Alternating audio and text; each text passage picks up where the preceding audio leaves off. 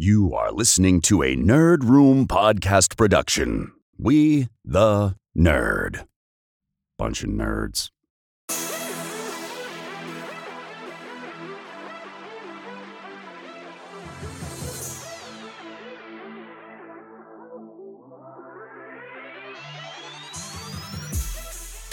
Welcome to the Nerd. We talk all things Star Wars, Marvel, DC, and beyond. This episode number 385, we're discussing Super Bowl movie trailers. And you know what? We've got a special one for you this week because I am your resident host of the Nerd Room, and we're bringing in someone special, a new perspective on nerd in general. The GA my one and only, my better half, the love of my life, and my sweet Valentine, my beautiful wife, Sydney, is here to give that fresh perspective. My love, welcome back to the Nerd Room. Thanks for having me. Now, first of all, it's been years since you've been on the podcast. It's been months since you've been down in the Nerd Room here. But here we are. Ian couldn't make it this week. He is busy in Japan. And I thought, you know, we've got Valentine's Day is tomorrow. What better way than to celebrate as a couple than podcasting about movies? How romantic. It's exactly what you wanted. And here I am to deliver that because You're the best husband in the world. Exactly, exactly. So let's let's frame up things here a little bit before we get into the main topic, which is of course the Super Bowl movie trailers. I want to ask you a few questions. One, you are now the COO of a podcast company, so I think it's appropriate that you're on more podcasts. But when we're talking about stuff inside of the nerd space, where do you sit on all of it? Let's talk about your movie going experience. What is your favorite movie of all time? I mean, like my actual favorite movie or. The one you tell everyone? The one that I hear all the quotes from all the time? I mean, obviously, Billy Madison is a cinematic masterpiece. Yes. But what's the one you tell people? Like, do you have one that you tell people? Do you tell people it's, I don't know, Les Miserables or something like that? I don't know. no, I don't think I really have a favorite movie other than Billy Madison, of course. Yeah. Okay. What about what about your experience inside of the nerd world? Star Wars was something that I introduced you to when we first first started dating. You had never ever really seen a Star Wars movie.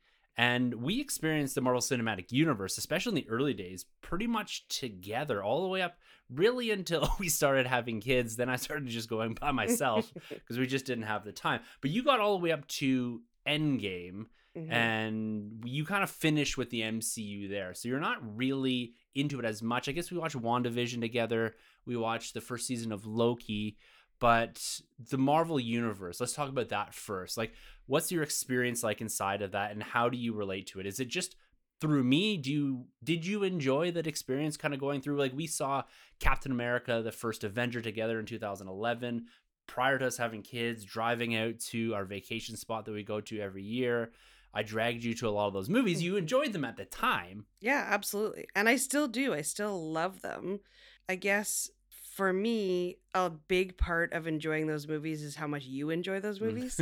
um, and so it's really fun to walk out of a theater and look at your face and kind of go, okay, did he love it? Did he hate it? What's his thoughts? Um, you know, usually coming out of a Marvel movie, you loved it. Um, but I also feel like I'm sort of easy to please when it comes to movies.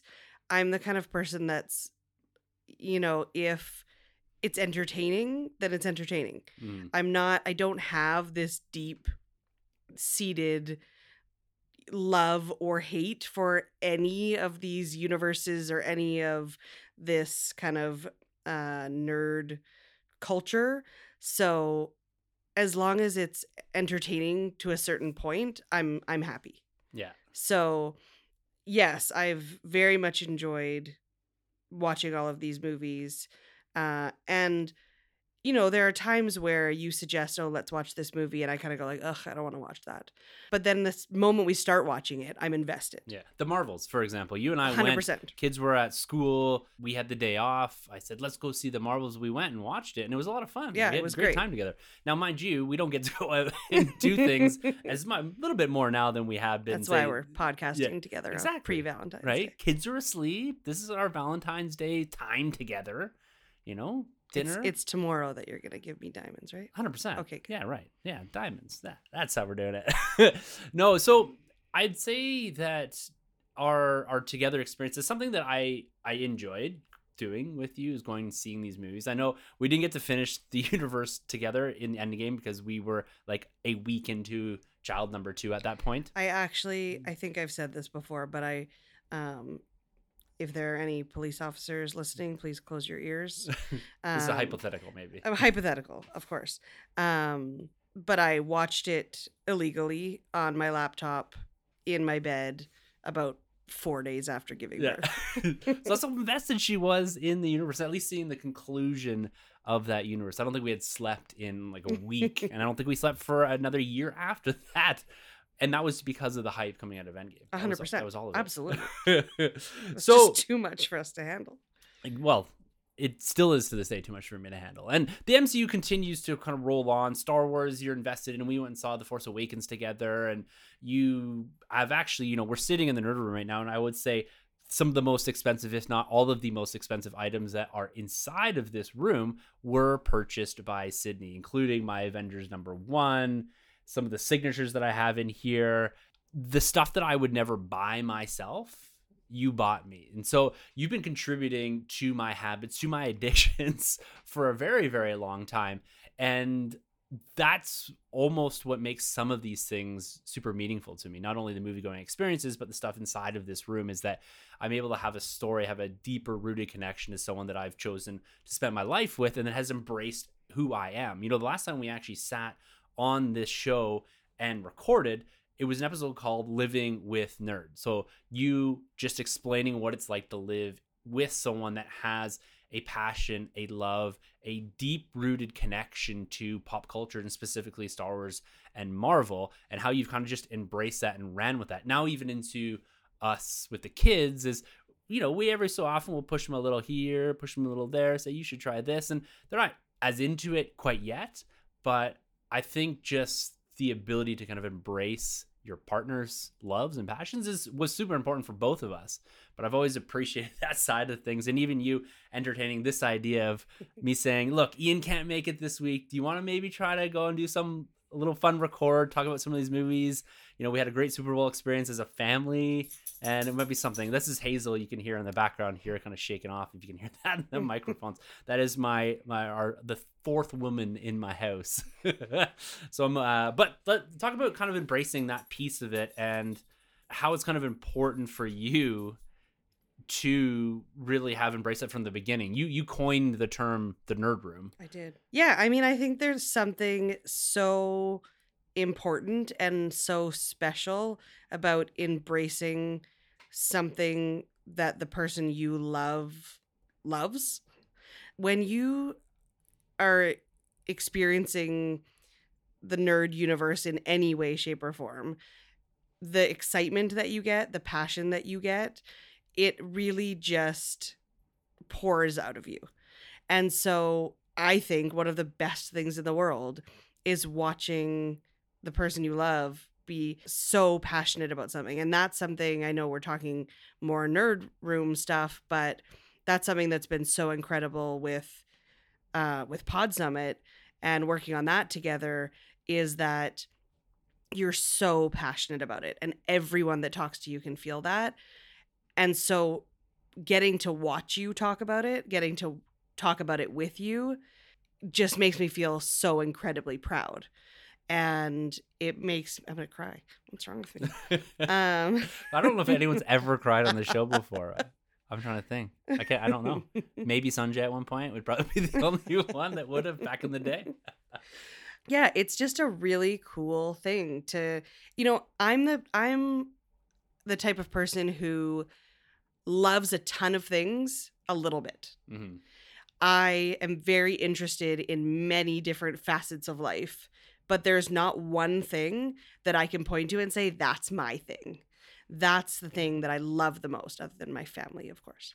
Um, but, you know, hobbies or really anything to that extent, there's nothing I can say or think of that is something that I would, you know, go line up with a camping chair and sit outside for hours and wait for it to happen.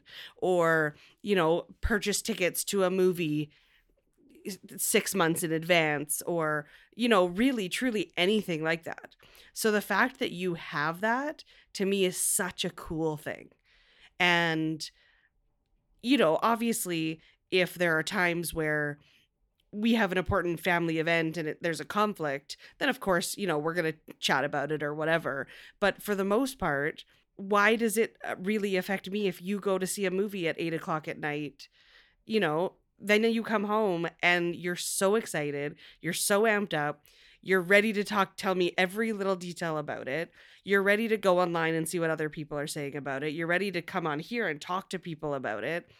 I just think it is such an awesome thing that you have for yourself. And especially over the last few years with everything going on, for you to have had this escape mm. to come down to the nerd room, to close the door, to take an hour or whatever it is, to chat with your friends realistically, have these conversations, talk about things that you all are passionate about. There's nothing better than that. It's, I think, provided you a an escape from the world um, at a time when a lot of people could really use an escape mm-hmm. from the world. And, you know, it's hard having children it's hard having a wife and a fam like a house and you know there's things and responsibilities that come with all of that and so to be able to just turn that responsibility off for an hour every week I think is amazing. Yeah. And I will always, always support that. And I think that anyone out there who's listening who is the spouse of somebody like that, like you, embrace it because when he has that hour or two or whatever it is to come down here and escape from reality, he comes back up and back into reality so much happier, mm-hmm. so much more relaxed, just kind of ready and refreshed to start a brand new week. Yeah. And so, you know, it's it's hard sometimes with the timing that things take up and especially, you know, you work so hard with like editing and posting and all of that kind of stuff. And there are times where you kind of go like, "Ugh, can we just sit and watch a show? can we just watch like a comedy or something or a rom-com?" Um but for the most part there are so many more benefits to it that are better for all of us overall i think it's it's such an incredible thing. Yeah there's a full endorsement. You know i think it's it's one of the things that sometimes we don't talk about enough. You know i think with all the co-hosts that we've ever had here in the nerd room and all the discussions we had all of our spouses have been extremely supportive of what we do both behind the mics as well as in and around them when it comes to the nerd space and giving us the time. And like it's no different than a golfing hobby or a football hobby, but it, it's just that escapism. And I think that's something that's like broadly overlooked that everyone kind of needs that. And one of the big escapes for the whole world this past week was watching the Super Bowl. Like oh, we oh, are yeah. not we are not a Super Bowl family. We're not a sports family really. Like we'll we don't even have the sports channels anymore. We get kind of rid of cable and but we made we make it a goal usually every year is to watch the Super Bowl, not only because football is kind of interesting. This particular game was a lot of fun, but also it's very engaging from an entertainment perspective. You know, this year we had a lot of fun with the Taylor Swift involvement and our oldest wanting to be, you know, just on the screen, be like, "Oh, where's Taylor Swift?" and cheering for Taylor Swift's boyfriend and all yeah. that. And it was it was kind of a cool, engaging experience. I think it was amazing, and to be honest with you, I'm we talk about this a lot, especially when it comes to the nerd universe. Um, just the idea that there are people that get so angry about things and it's so minuscule when it comes to the grand scheme of life yeah. that I don't know, I find it ridiculous. I apologize, but it's ridiculous. And so to watch people on social media be so angry at Taylor Swift and so mad about the press that she's getting and the press that Travis Kelce is getting and all that kind of stuff. I know we're not talking sports here, but It's part of the experience. it's though. part of the experience. And you know what? It's, I think it, it made the experience for us. Mhm. We have a nine year old who could care less about football. And we sat there and explained the game to her, and she would ask questions after pl- certain plays. And, um, you know, she's asking about the point system, and we're explaining it to her. She would not have cared about this game even a tiny bit Mhm. if Taylor Swift was not involved, which I know is ridiculous, but it has created this whole new group of fans who, you know, maybe next year at this time, Taylor Swift won't be at the Super Bowl, but our daughter's still going to be interested Yeah. because she had a bridge to get her there, right?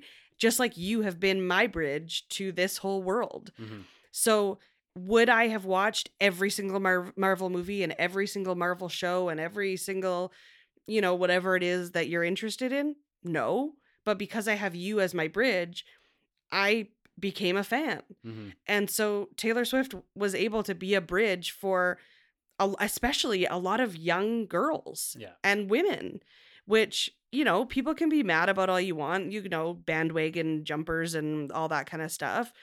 But I had so much fun it watching it with night. her Yeah. and with you and with our little one complaining the entire time. yeah. Throwing Uh, on the ground. I don't want to. Where's Peppa Pig? um but you know what? I think it's just such an awesome thing to bring someone into your world. Yeah. and so this you know is just another example of that.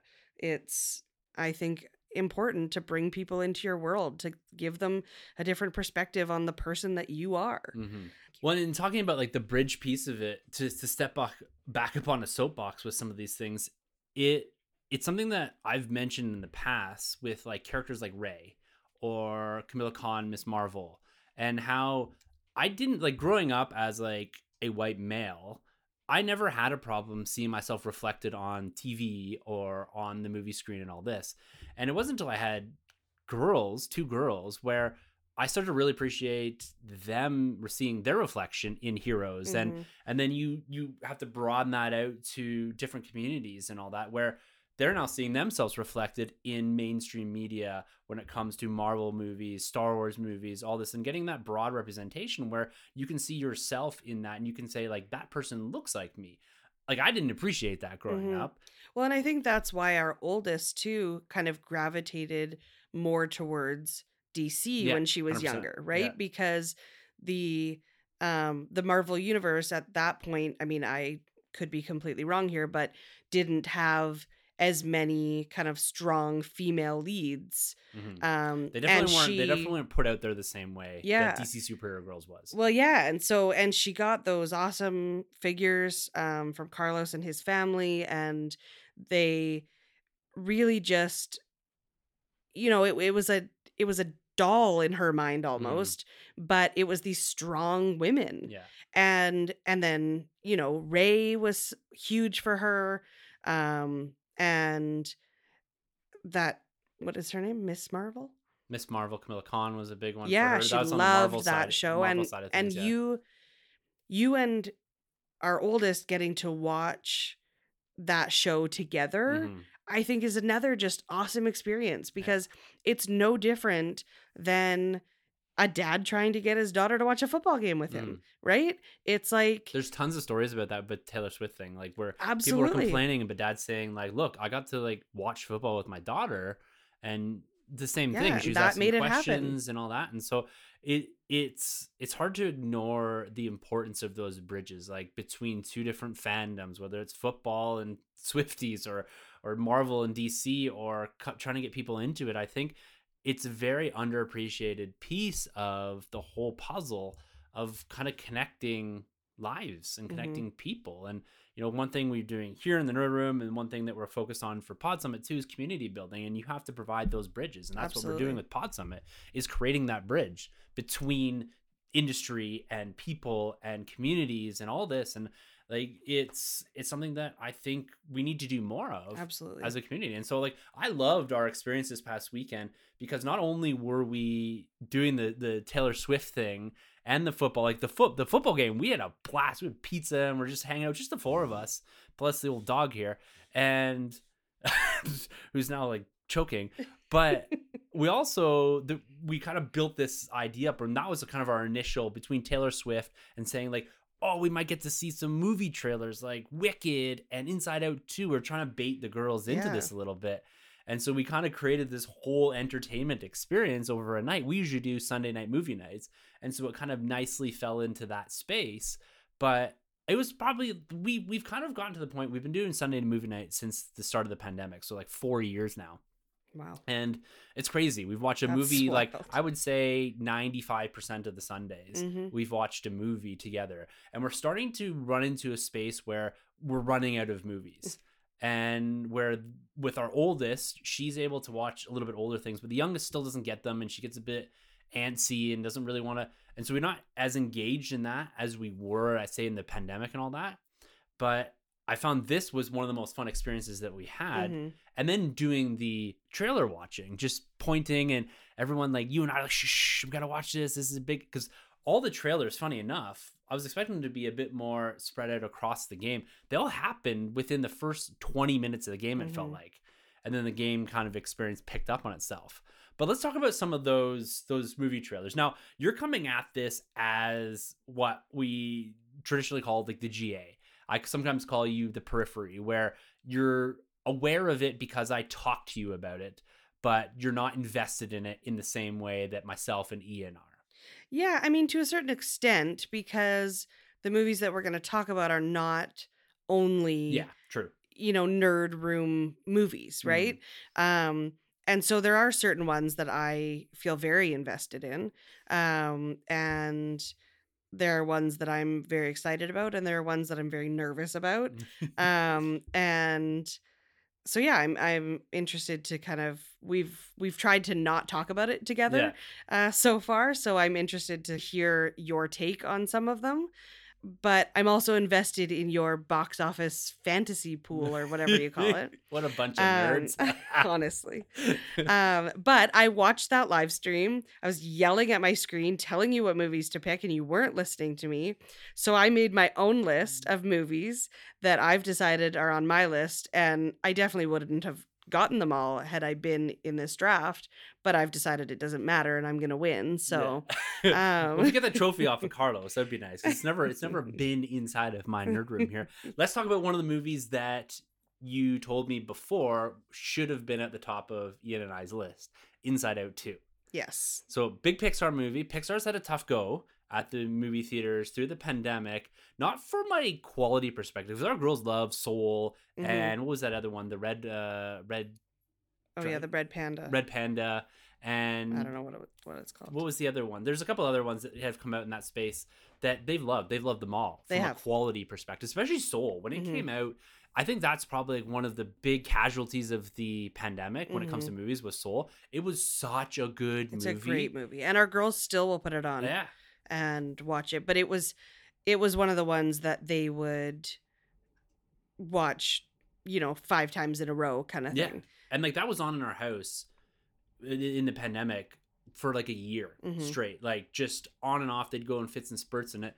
But Inside Out was another one of those movies that Mhm. has found its way to on on the rotation amongst all of the other Pixar films. But it's one of the ones that I I can relate to more because it is in that parenting space a little bit Mhm. when you're dealing with feelings, you're dealing with very emotional pieces because like we're now kind of going through with our oldest at least those feelings Mhm. and and that core memory formation with our oldest right now that was happening in Inside Out 1 and then we're slowly or maybe not slowly very quickly getting towards that 13 year old that we see in the trailer for Inside Out 2 Mhm. and the introduction of all of these new feelings. So, how did that trailer? You know, we went and we went and watched all. We're, we're going to talk about five movies here, but we went and watched all the trailers before we recorded here again. Inside Out, the trailer in the Super Bowl was just a teaser, and then it says, "Please go and find it online." And we went and watched it and all that. And so we just watched it again. Give me your thoughts on Inside Out Two jumping from Inside Out 1, the experience inside of the family, and how you're anticipating it for this year. I think that this movie is going to be such a big movie because it checks off so many boxes. Mhm. And I think you kind of eh, eh, movies in general when you're trying to have a big box office hit these days in my personal opinion, you have to appeal to many different people. It's called the Four Quadrants movie. Sure. That's what it's called. it's like families, males in this age, women Yeah. in this age, uh, you know. A hundred percent. But I think that a big thing for our demographic is nostalgia. mhm. And when you hit that nostalgia, it's you're you've made it kind of Mhm. thing. So Inside Out 1, when did that come out? What year was that? Ooh, I don't know. That was probably it's got to be like at least 10 years old here. Let's uh 2015. So Wow. 9 years. Yeah. So Inside Out 1 came out what, nine, ten years ago. Yeah. and so it's old enough that you know we were what 10 years younger when when we So watched I it i was like 19. yeah i was like six Ugh, Um, no. It's not right. That's incorrect. Um so it definitely had i feel that nostalgia for this Yeah. even though i was a bit older when it came out i still feel like it was such a classic at the time It was like in That it Pixar's hits- heyday. Yeah, and it just hits that nostalgia for you. And so it checks that box. And then it checks the box of obviously being family friendly. Kids wa- are excited to see it. You know, it's it's exciting for everyone kind of thing. But also as a parent, it I still feel like I reference Inside Out 1 when I'm talking especially to our oldest, but even to our youngest Mhm. you know it's okay to have red feelings it's okay to have blue feelings and I i mean it sounds ridiculous but when i'm talking to our four-year-old that makes sense to her yeah. right she threw a fit the other day and i was telling her it's okay to have those feelings Mhm. you know we need to figure out how we express those feelings but She does sometimes look like the little red guy. Hundred percent. coming off her head. yeah absolutely um but it's it's honestly it's a great resource for us to be able to sit down with our kids after the movie and say you know do you ever have orange feelings Yeah. because guess what our oldest is gonna start having orange feelings. Yeah, that's anxiety, right? yeah, it, it's it's such a cool family outing that we're gonna have to this because Mhm. this is gonna be like a big build. I can't remember when this comes out. June. Sometime June. Yeah. And so there you go. Look at you. See, I got this. i told you there's certain ones that i'm very invested in Yeah, and so this one's gonna be a fun family outing, and I'm glad that we got to really experience the the trailer. But it's one of those trailers too that it kind of introduces you to the concepts, but we really don't know too too much about. Mm-hmm. no which i love i hate when a movie trailer tells you the entire story Yeah. and then i go like well what's the point i'm going to see the movie now Exactly. because You've i've seen, seen, the it big pieces, and you know it's going to be emotional. You're going to be crying. of During course 100% Inside Out too. into my large extra large popcorn Yeah, with layered butter and all that kind of stuff. See, see, your Valentine understands and gets that. so let's let's jump to another style of movie, not necessarily at all the Four Quadrants movie, and one movie that's likely to maintain its R rating, maybe a heavy PG thirteen, and that's Deadpool and Wolverine. Mhm. Now, this is a Marvel character that I don't think you have too too much experience with, but you're a big fan of your your fellow what is it, cityman in Ryan Reynolds. You both grew up on the west coast of Canada. yes You followed his career since Two Guys a Girl and right through. You're quite invested in social media with him and his wife, and you know that connects up to the Swifty and Taylor Swift connection and all that kind of stuff. we But we watched this trailer, and you having like absolutely really no idea what's going on with the multiverse side of things in the MCU. You kind of, when you not checked out, but when you hit pause on the MCU and you weren't coming and seeing the movies as much, and you know Loki deals with a bit of the multiverse stuff, so you've seen that. But that remember, if you go back to that last episode of Loki when it got real multiversey, you're like, huh, like Mhm. this was really good up until episode six, and then I got lost myself completely. you know you haven't seen No Way Home. You have, but what this movie essentially is is kind of Deadpool is moving from the Fox universe, like all Mhm. those 2000s movies, and this was a little bit later, but it's meant to be kind of connected into that space. Now he's moving into the MCU, and you see that in the trailer a little bit. Yeah. You get Wolverine, Hugh Jackman, that Mhm. you know you've seen the old X Men movies from the 2000s and all that, and so he's been playing that role for 25 years now and he's coming back you get the yellow suit from the 90s i don't know if your brother ever watched the x-men cartoon and all that but this movie is i think going to be you know coming from like your your love of humor and comedy in that adam sandler space that goofy space slapsticky sexual innuendo all of that that's kind of right up right up your what? alley and like even some of the promos I'm educated. oh yeah, but it's okay. It's okay to it's okay to devolve a little bit. Even like the poster that comes out is like that half heart thing. It's Wolverine and X Men. and It says mm-hmm. "Come together." Like, and it's meant to be, you know, an innuendo towards things. And so this is building towards something different than what we've typically seen. There's even that Disney nod hmm about pegging and all this kind of stuff, right? So, your thoughts on Deadpool and Wolverine? And I think this is going to be an interesting one because, like I say, you're coming at this from a bit of the periphery hmm with no real connection to Deadpool. You have a connection to, of course, some of the characters or the actors, I'll say. hmm Um, there's rumors of another Taylor Swift connection inside of this. Mm-hmm. The common thread through all of this episode and her potentially showing up as Dazzler that was not shown in the trailer. No, But- which I didn't think it would be, to be honest with you. Um, Yeah, because we talked about this a bit before about yeah, that it's. connection. I feel like you know my best friend Taylor, um, is so. I don't know. I just feel like she wouldn't want, she wouldn't want that day to be about her in any way. Yeah, Um, so if they were going to announce something like that, they def, in my opinion, would not have done it at the Super Bowl. Anyways, that's neither here nor there. Um, the ch- trailer. yeah. So just just looking at the trailer from the, you know, we've got Ryan Reynolds. We we kind of kick it off. The first thing you asked me was, why does his face look like that? Mhm. Yep. and we get the TVA, which actually is from the Loki series, which is kind of cool. hmm Some time variant authority, so they're pulling him into the or the time variant authority buildings and all this kind of pulling him at a time and jamming him into the MCU is what looks like it's happening. You get Right. a bunch of action, you get some killing, you get some funny jokes with Ryan Reynolds suiting up as Deadpool.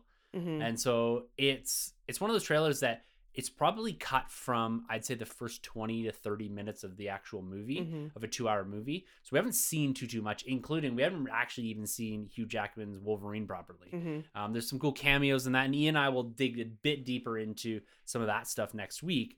But is this did it intrigue you enough to say, yeah, this looks like something that, you know, will the kids will go for a play date and you and I can go check this out opening weekend type thing. Yeah, absolutely. I mean, number one, I love me some Ryan Reynolds, Yes. so I'm all I'm all about that. Um, I'm okay with that. Okay. He's, he's he's a nice looking dude. um, yeah, I think that talking about Marvel trailers in general, we often talk about, you know, you'll you'll often show me whatever trailer is coming out, Mhm. right? Um, whether that's for Marvel or for DC. This may get me canceled, but I find that Marvel just is so good at trailers. yeah. They're so good at giving you the perfect mix of action and the comic book world that you kind of want to see, but adding in that those little specks of humor. Obviously, Deadpool is a lot more humorous than most uh, Marvel movies or most comic book movies in general.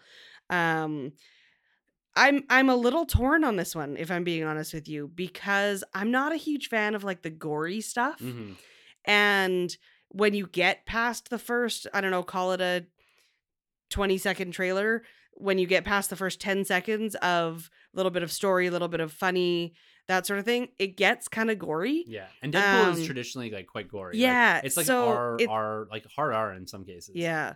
So not really my taste when it comes to that, but I do love the way that Ryan Reynolds portrays the character.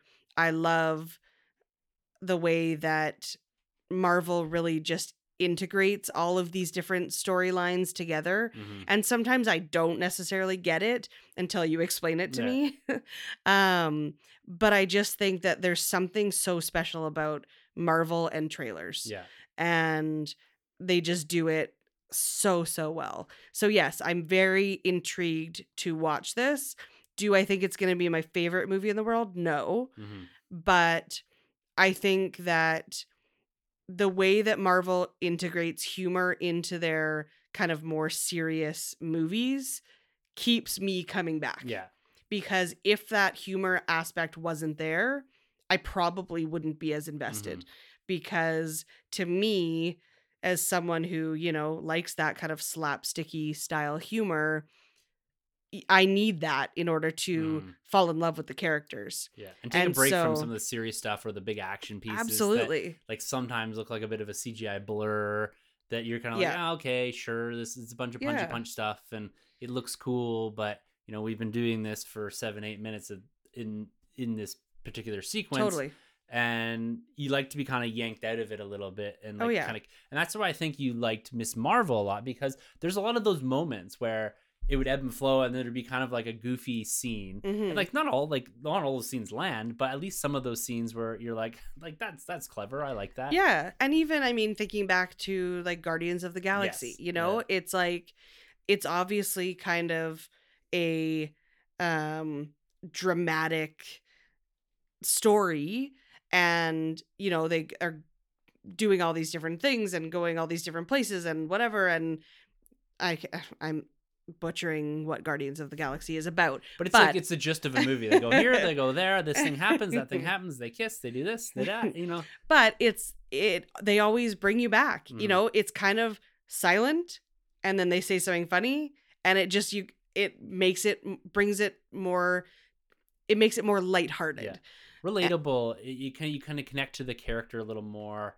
You, you they've done it once, and so you Yeah. kind of are anticipating them doing Mhm. it again. So you're kind of a little bit more on the edge of your seat when they show up. Like yeah And and i'm a little bit more of a i guess sarcastic type person and so they really get me with those sarcasm yeah, and Ryan Reynolds jokes is and like exactly yeah he is 100% there so yes i'm i'm torn on the gory aspects but i'm very excited for the storyline. I'm very excited for ryan reynolds. I'm very excited you know to see if taylor swift is in the movie. That and that's gonna be a huge build. Like if Marvel's smart, they'll use it the same way the NFL did. oh 100% and they'll kind of slowly tease this out and then you've engaged an enormous population of of people that are engaged with her. And i think like i love stuff like that. And i this won't be a movie that we can take the kids to it's going to be just way, way beyond like barbie we took them to and even our oldest it was a little bit over her head hmm like she didn't like it over her head in the way where i don't No, even think she like got the story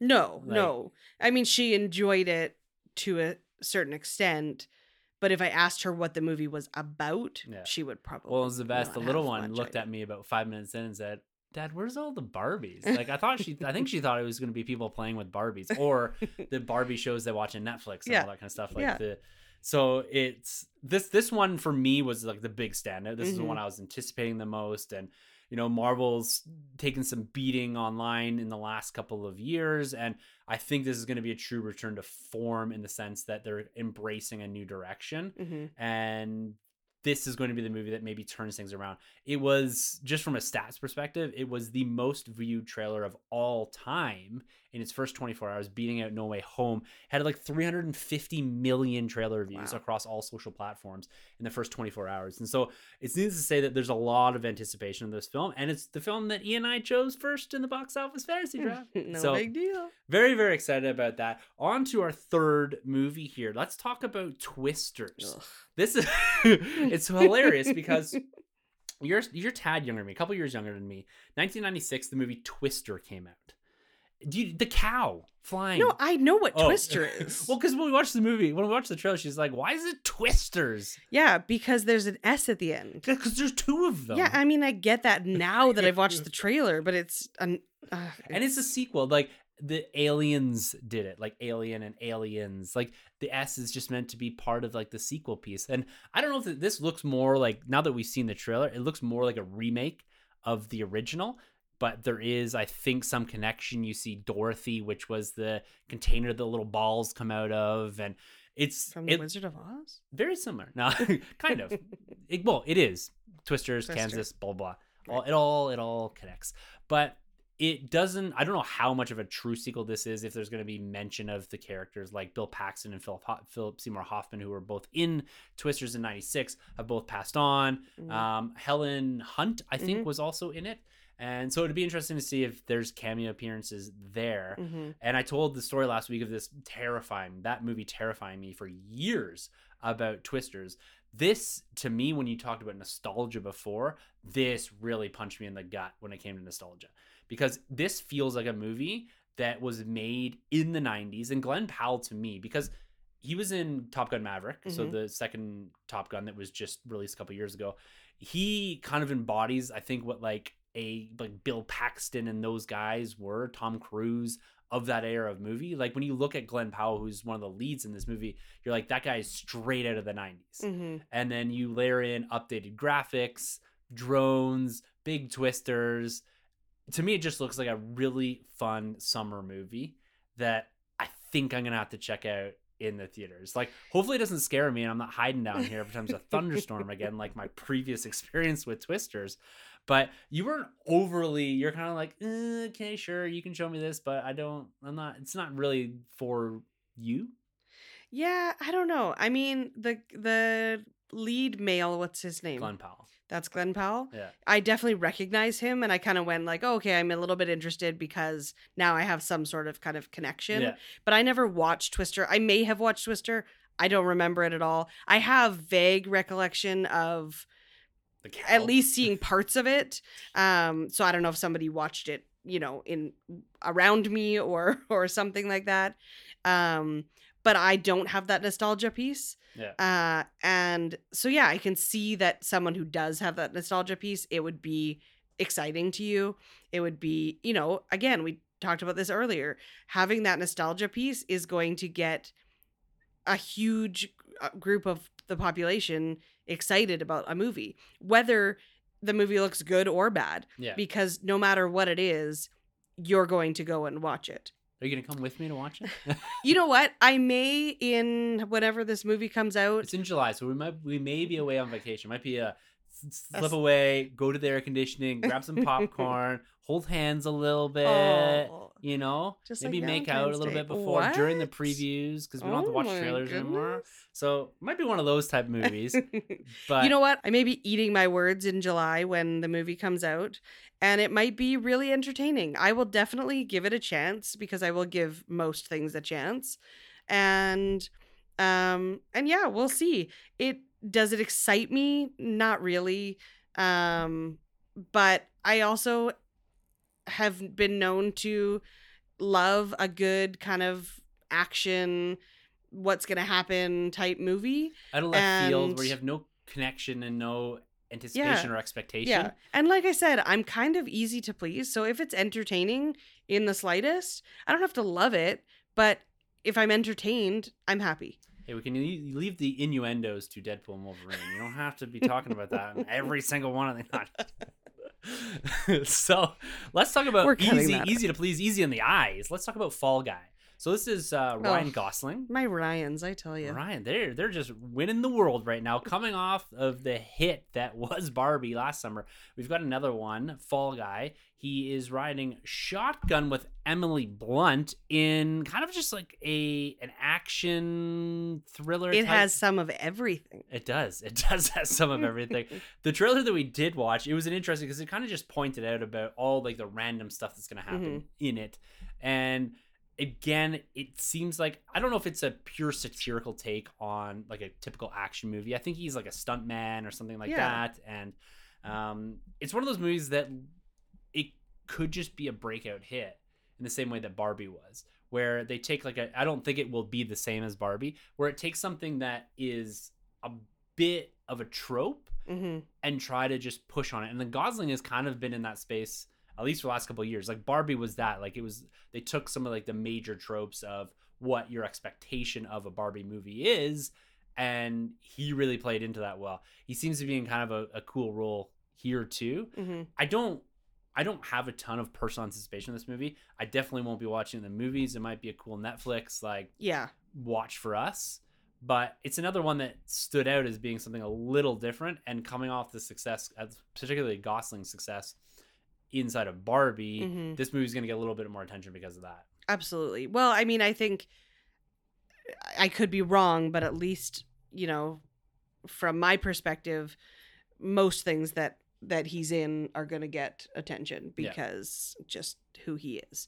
Um Another Canadian boy. once once you're in the notebook, you're in for life, right? right? um but no this one for me i'm interested to see what it's like uh, i can't say i'm super excited for it. We'll watch it when we get around to it kind of thing. Um but i again i think it'll be entertaining. I think they're kind of playing off that we have something for everyone. Yeah. um and i think it'll be a great kind of date night movie for um the general audience. Yeah, that's what you said they GA, call the the ga GA. um yeah so i think it looks entertaining it looks like it's gonna be kind of funny um it looks like even kind of the action scenes and things like that are kind of more satirical than anything so yeah i think it, it's it's a it's on my list of movies to see one day Yeah. but will i be lined up at the theater probably not It'd be our one of our streaming, one of the many streaming services that we pay for. Once it falls on there, I'll be like, okay, let's check this out Yeah, one night. And, you know, or you know if we get a random babysitter one night and we're Yeah. like what are we gonna do and it there and we've already seen other things you know what i mean like i would see it in theaters Yeah. i wouldn't say like oh i'll never see this in theaters twisters i'll probably never see in theaters so you're saying is I'm on my own. I'm gonna Yes, come back yeah, good luck. on vacation and I'm gonna be terrified. Every time it's thunderstorm, I'm gonna be looking up in the sky. So, i'll protect you though we've got a, there's another movie coming out here on American Thanksgiving. This is the last movie we're going to talk about. So this comes out in I guess end of November of this year, and this one. This one's going to be an interesting one, interesting discussion. I've seen a lot of conjecture online about it. It was probably one of your most anticipated. Mm-hmm. One of the this ones one i'm invested in that you yeah you're invested in personally and one of the ones you were yelling at me for not picking in the box office fantasy draft when you watched that live stream and that's wicked part one so we're you're invested in this because of the broadway musical yeah wicked is one of my all-time favorite shows Mhm. i've seen it multiple times on stage and i absolutely love it we saw it in london right We saw it in London. Um, it is just one of the most incredible shows that you could ever watch, and if you have an opportunity to see it on stage, Mm-hmm. see it on stage, a hundred percent. It was a phenomenal experience like when we went and saw it because i remember we it was when we were living in london england at the time and we got, got to go see a bunch of broadway shows and all this which was amazing you had said you had talked about it you had seen it before Broadway shows. it's on broadway or whatever it is Broadway's in New York. Broadway's in New York. What a stage show. Anyways, doesn't matter.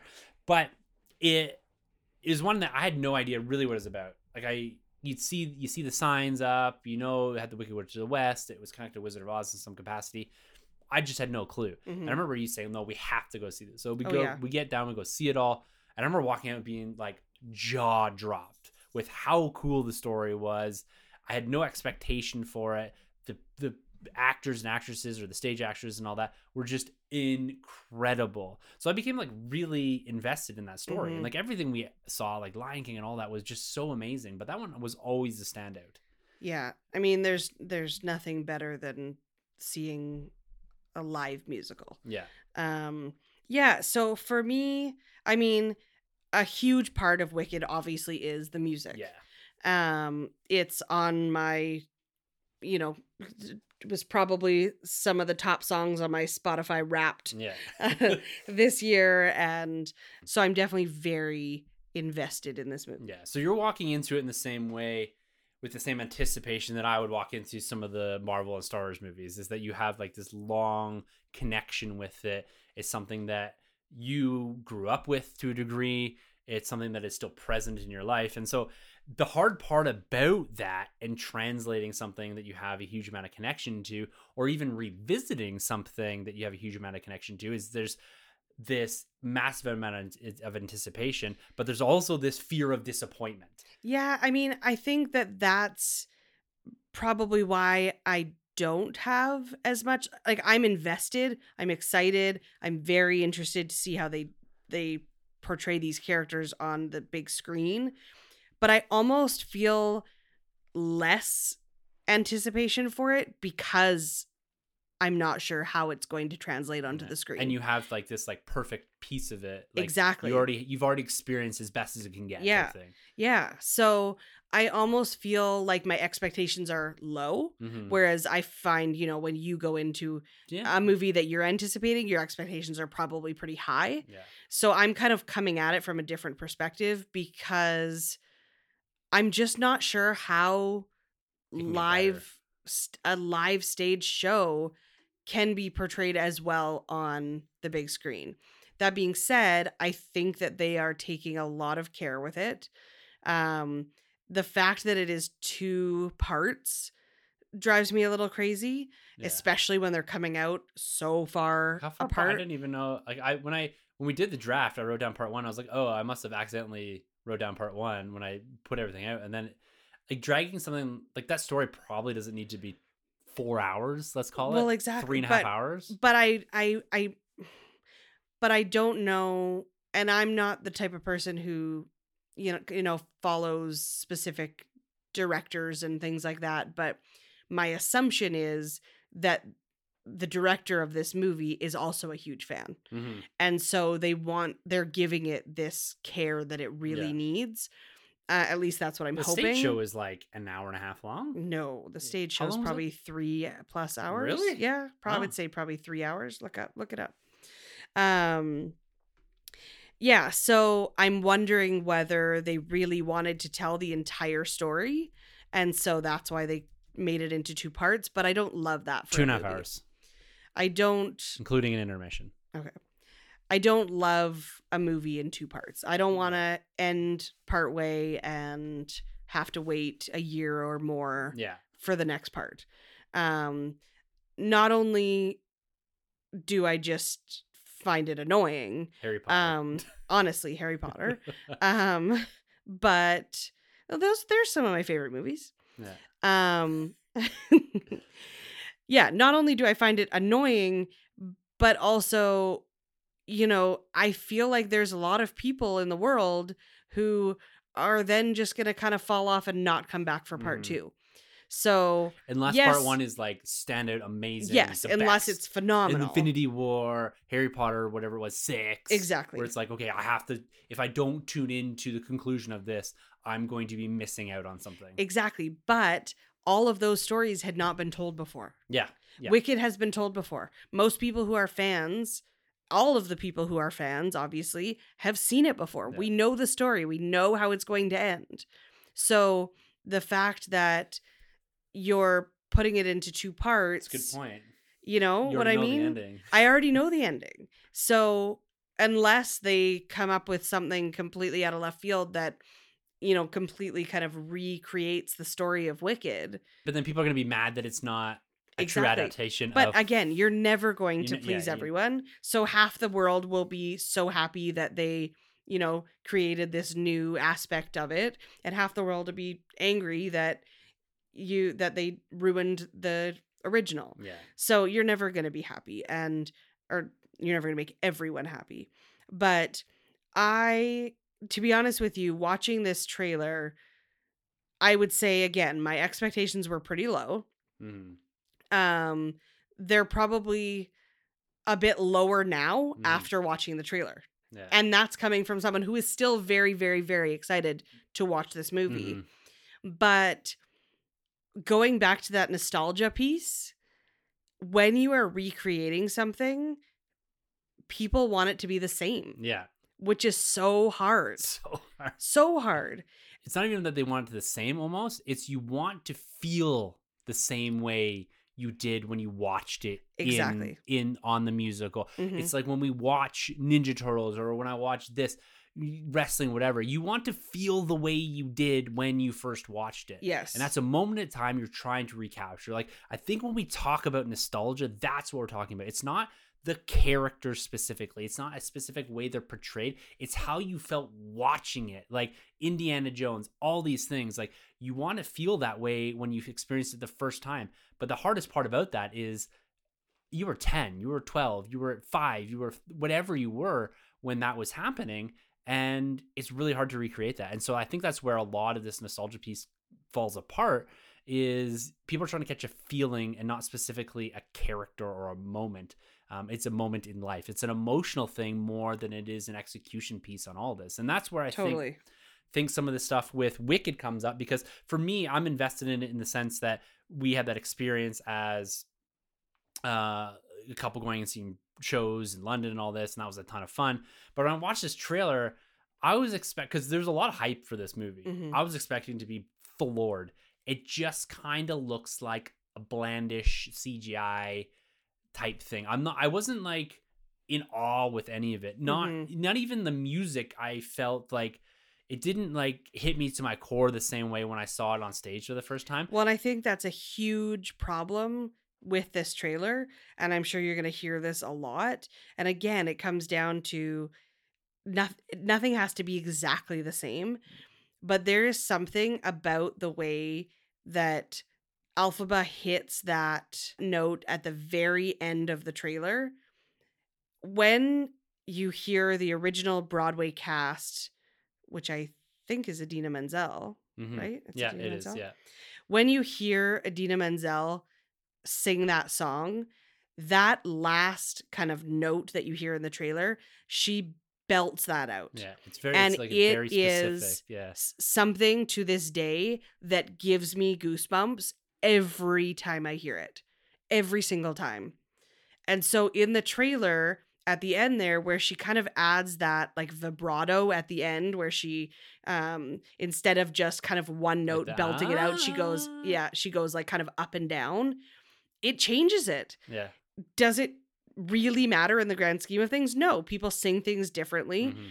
but that was that point of nostalgia where I went like, oh, like, and it's not that it doesn't sound gorgeous. Yeah, it sounds- does. It sounds great, but it's just different. it's just different. It's the it's it comes down to the feeling. yeah, Like you felt a certain way, and it didn't give hit. me those goosebumps. Yeah, exactly, and it's a, just a different feeling. hmm And so that's going to be the hardest part of this. And like that's even goes to like the CGI recreations of like The Lion King and all this retelling of stories and and it's it's hard to recapture some of that. Mhm. And I think that's where this is going to struggle a little bit is that one to me visually it just didn't it didn't stand out uh, Yeah. amongst the crowd, right? It didn't I almost felt like the color saturation was off. Like it did. It To be like- honest with you, I was gonna say that even when you look at Elphaba, who's you know the woman in green, um, that was one of my, the thoughts that I had is like she doesn't have that kind of vibrant green Mhm. look to her that I feel like Elphaba should have, Or even, or that like, I think Ariana she's Grande had. the pink. Like the pink was the su- more subtle, Yeah. toned down pink. yeah, It wasn't this like bright poppy hmm and even and the green of the train that you yeah, see. and even in the, the wizard who's played by Jeff Goldblum, which I think is pretty cool. Mhm. But like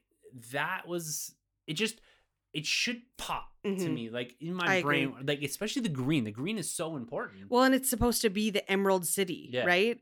And and maybe that is part of it is that this is kind of if you don't know the story of Wicked, this is kind of well it is like the origin story Mhm. of the Wicked Witch and and the Glinda the Good Witch. yeah Um and you know, so maybe that's part of it. Maybe it hasn't become the Emerald City yet. Maybe what we're seeing is kind of the dull life pre everything. And it might be that might and, be a cool and maybe to- that's what maybe they're doing this on purpose right? Like we don't know that right now. And that's kind of why i don't let a trailer kind of depict exactly how i'm gonna Yeah. feel about something.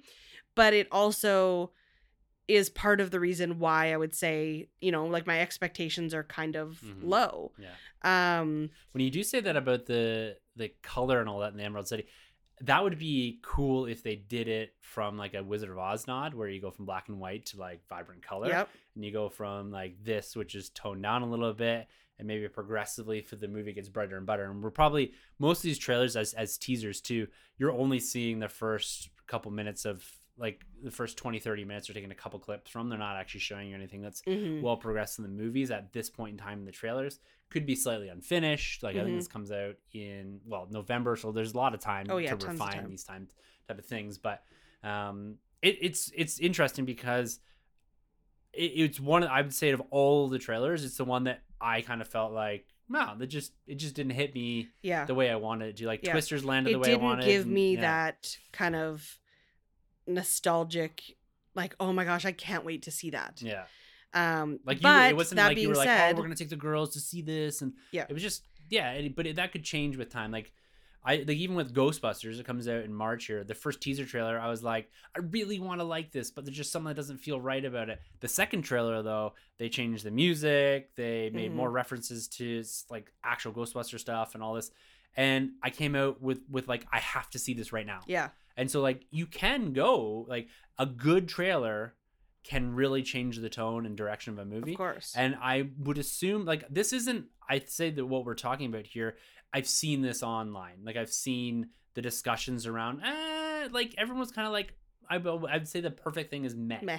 Like totally. it was just like eh, like okay, we'll wait Yeah. for the next one and see what happens and Mhm. and so there's But I think the thing that we have to remember, two things. Number one is that and and this is kind of my my you know what really grinds my gears? yeah.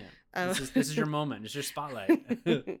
um is the hate that people have towards stuff like this. You know what I mean? Like we can talk about it. We can say like, yeah, Mm. you know, I'm I'm not super excited about it, but then you go on with we'll see life. what happens and you move on for sure but i think the one thing that we have to remember is that movies are art yeah. and people see art in different ways All interpretation. a hundred percent and so not everyone has to like it but we also have to be so grateful to the people who created this art Mhm. for us and i think that that's the mark that a lot of people are missing so no matter what i will go and see this movie 100% i will probably take all of you Yeah. you'll be invited to we'll see Yeah.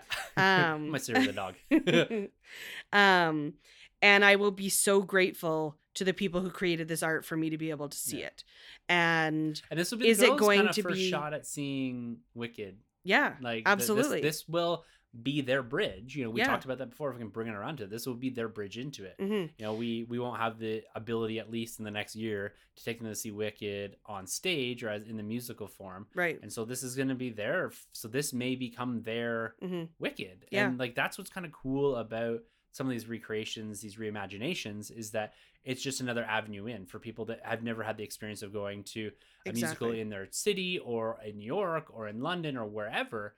And so that's something cool. And I think to your point too about like the level of of hate and and discourse that some of the stuff gets is like and I've said this before and I've posted online before that it's okay to not like something. hmm You know, what we do here in the nerd room is discuss those things. We put them up for debate. We have those those discussions just so that those the we can connect with the listeners and say like, here, think about this in a different way.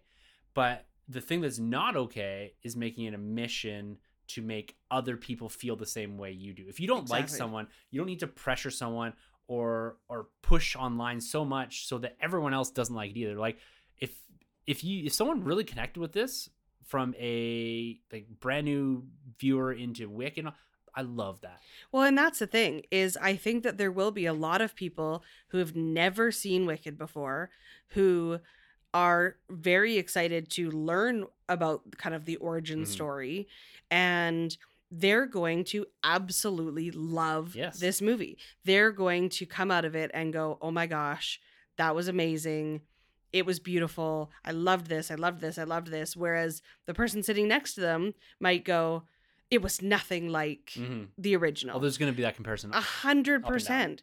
And so I think we just all have to kind of be aware of um, you know, the fact that there are different perspectives and the fact that we have to be so grateful that there were probably thousands Yes, of people 100%. who worked on this piece in order for us to go and sit on our butts and eat popcorn Yeah. and watch, right? And no one, and no one Um, makes. I said this before too, but no one makes anything to be shit. Exactly. You know what I mean? Like that's not like people have like the purpose is to deliver something that people are gonna love, hmm and I think we just got to give it that chance. I think this trailer maybe isn't a fair representation of what it potentially could be. Yeah. I think I think we'll be pleasantly surprised, and I think that's part of the reason why I kind of go into these things with low expectations because then I'm always going to be happy, Yeah. right? I realistically I probably go into every movie feeling that way Yeah. because then I'm just always going to come out with a smile on my face Yeah. because it exceeded my expectations. But I think the other big part of this that we uh, haven't touched on that we're also forgetting when it comes to Wicked is, you know, we talked about the Taylor Swift effect. This has the Ariana Grande effect, Yeah. which, you know, is not as relevant at this very moment in time, but is still a huge thing, right? Like she is a huge name. She has a huge following. Mhm. She's incredible. Her voice is amazing. And she didn't really. They wasn't really showcased too too much in this trailer. No, no. And so that's why I think that there's so much more coming. Yeah. uh, because she has a huge following. She has incredible talent. And I think that she will be, I, you know what, a lot of people are not excited about her in this role, but I actually really am. Mhm. And I think that, um, I think that she might just be amazing in it. Yeah. So I'm actually really excited about it. Um, again, I set my expectations low so that I'm happy, but um, I, I think you just can't really you can't judge anything off of a trailer. You can't Yeah. judge a book by its cover. You can't judge a movie off of its trailer. Well, I think it's all the all encompassing. Like I always say with trailers that if you can't show me two two good minutes of a two hour film inside of a trailer, you, you start to wonder a little bit. True. But I've also seen trailers that misrepresent movies, and I think this is just it's like a period in time, right? Like Mhm. you, I think the trailers have to give you something that makes you ask for more. And whether that's in the positive or the negative piece of it. And so I think all of these trailers gave us something to talk about. It definitely gave you and I something to talk about for an hour and 15 minutes. and it's gonna be interesting to see how these all play out. Like I'm excited to like when we do Wicked, you should definitely come back on and we can Absolutely. talk about Wicked and some of these other movies. But it's been fun, you know. It's almost Valentine's Day here, and to all the lovers out there, Woo, woo. happy day, Valentine's Day plus one, because this actually doesn't come out to the fifteenth. But it's it's been a lot of fun. I hope you can come back to the nerd room once, like in a shorter time frame than once every like three years. Yeah, if you'd ever podcast. invite me back. Yeah, well, now, like I said, you're in the podcasting space. You've got to really embrace that aspect of it, and it was Yeah, as long as I don't have to listen to my own voice, I'm okay. yeah, you'll get there. You'll get there. I love my own voice. I listen to. I've been listening to it for over 450 episodes now, and so there it is, guys. There's our trailer discussion. We kind of expanded that out to talk a little bit more of like the family aspect of things and kind of having some fun with the bridges and you know this idea of the bridge is always something that rattles around my mind because that's what the nerd room is meant to be. It's meant to be mm-hmm. a bridge experience between what you get in the movie theaters what you get at comic books what you get at toy collecting and maybe something bigger. We're kind of that low barrier for entry Yeah. you know bridge between things and we talked a lot about that aspect and how it's important for for different people different cultures and all that to have that that way in that pathway into these different things. And these trailers i think really did provide that because the trailers themselves are a bridge between audiences and the bigger films Absolutely. I also think that, you know, bringing it back to Pod Summit a little bit too is Pod Summit is hopefully going to be a bridge for so many things. And we kind of Mhm. touched on that earlier, but I also want to make sure that people know that Pod Summit is going to be an incredible bridge for people, person to person yeah podcasts, right? You're going to go in and you're going to meet a woman who does a true crime podcast. And you're going to go up to her and say, Hey, you know, I'm Tim. I have a nerd podcast. And she's going to tell you all about her true crime podcast. And we're go- going to bridge the that connection between all these different worlds and bring them together with that common denominator of podcasting Mhm. and i just you know i'm bringing it back to this just because i'm i'm so incredibly excited about it and i think that um, everyone else should be too, because it's just going to be an awesome weekend that is going to build so much connection, community, and just get everyone together in one room with that shared passion. Yeah. Yeah. And if you guys want a little bit more insight into Pod Summit, you can go over to our Instagram at Pod Summit or our YouTube channel at Pod Summit on YouTube, YouTube, www.youtube.com slash Pod Summit. And you can actually see our first big promo video that we shot a couple weeks ago. It's a first of kind of a, a line of stories that we're telling through video and through interviews. They cut me out of it, but it's fine. I'm Oh, not, this, I'm you're not you're like in pod I'm not part mad. two, It's part fine. Three, maybe. Who knows? You're you're in it. You're you know, you're you're in the background somewhere. but, but you can go and check that. out. You can see a bit more of the ethos of how we're putting together, like the catalyst for Pod Summit what we're doing with the conference, and how the Nerd Room actually connects up with it all, and how the Nerd Room inspired what we're doing and creating a business out of something a bit tangential to the actual Nerd Room podcast, but how the root of it all is in the same thing, and that's community and connections, as you mentioned. So, Sydney, my love, it's been a Happy pleasure. Happy Valentine's Day. Day. This was so lovely. I love you. I love you too. And you know what? I love this podcast, and I love But that ev- you love me more, right? I love you more ish. of course, I love you more. But I love that everyone comes back every single week to hear us talk about all things Stars, Marvel, DC. Okay, I'm an official member of the crew now. You're official member of the I'm crew. coming every week. You're in. Yeah, I don't know if you want to be down here every week, but no, it's it's this is one thing which I always try to do in the podcast is try to do something a little bit different, and this was definitely a little bit different, a lot of fun, and you'll be welcome back. But I guess we have to put a pin in it for now, and we will move on to go and celebrate the Day of Hearts. or Whatever it is, you know, we're gonna go to work, we're gonna come home, we're gonna have dinner, and we're gonna maybe watch a movie or two. Who knows what we're gonna do? But with all that being said, guys, thank you so much for coming back here every single week and listening to us talk about all the things that we love. And with all of that being said, for the Nerd Room, I'm Tim, And I'm Sydney. and thank you so much for entering the Nerd Room. Dun, dun.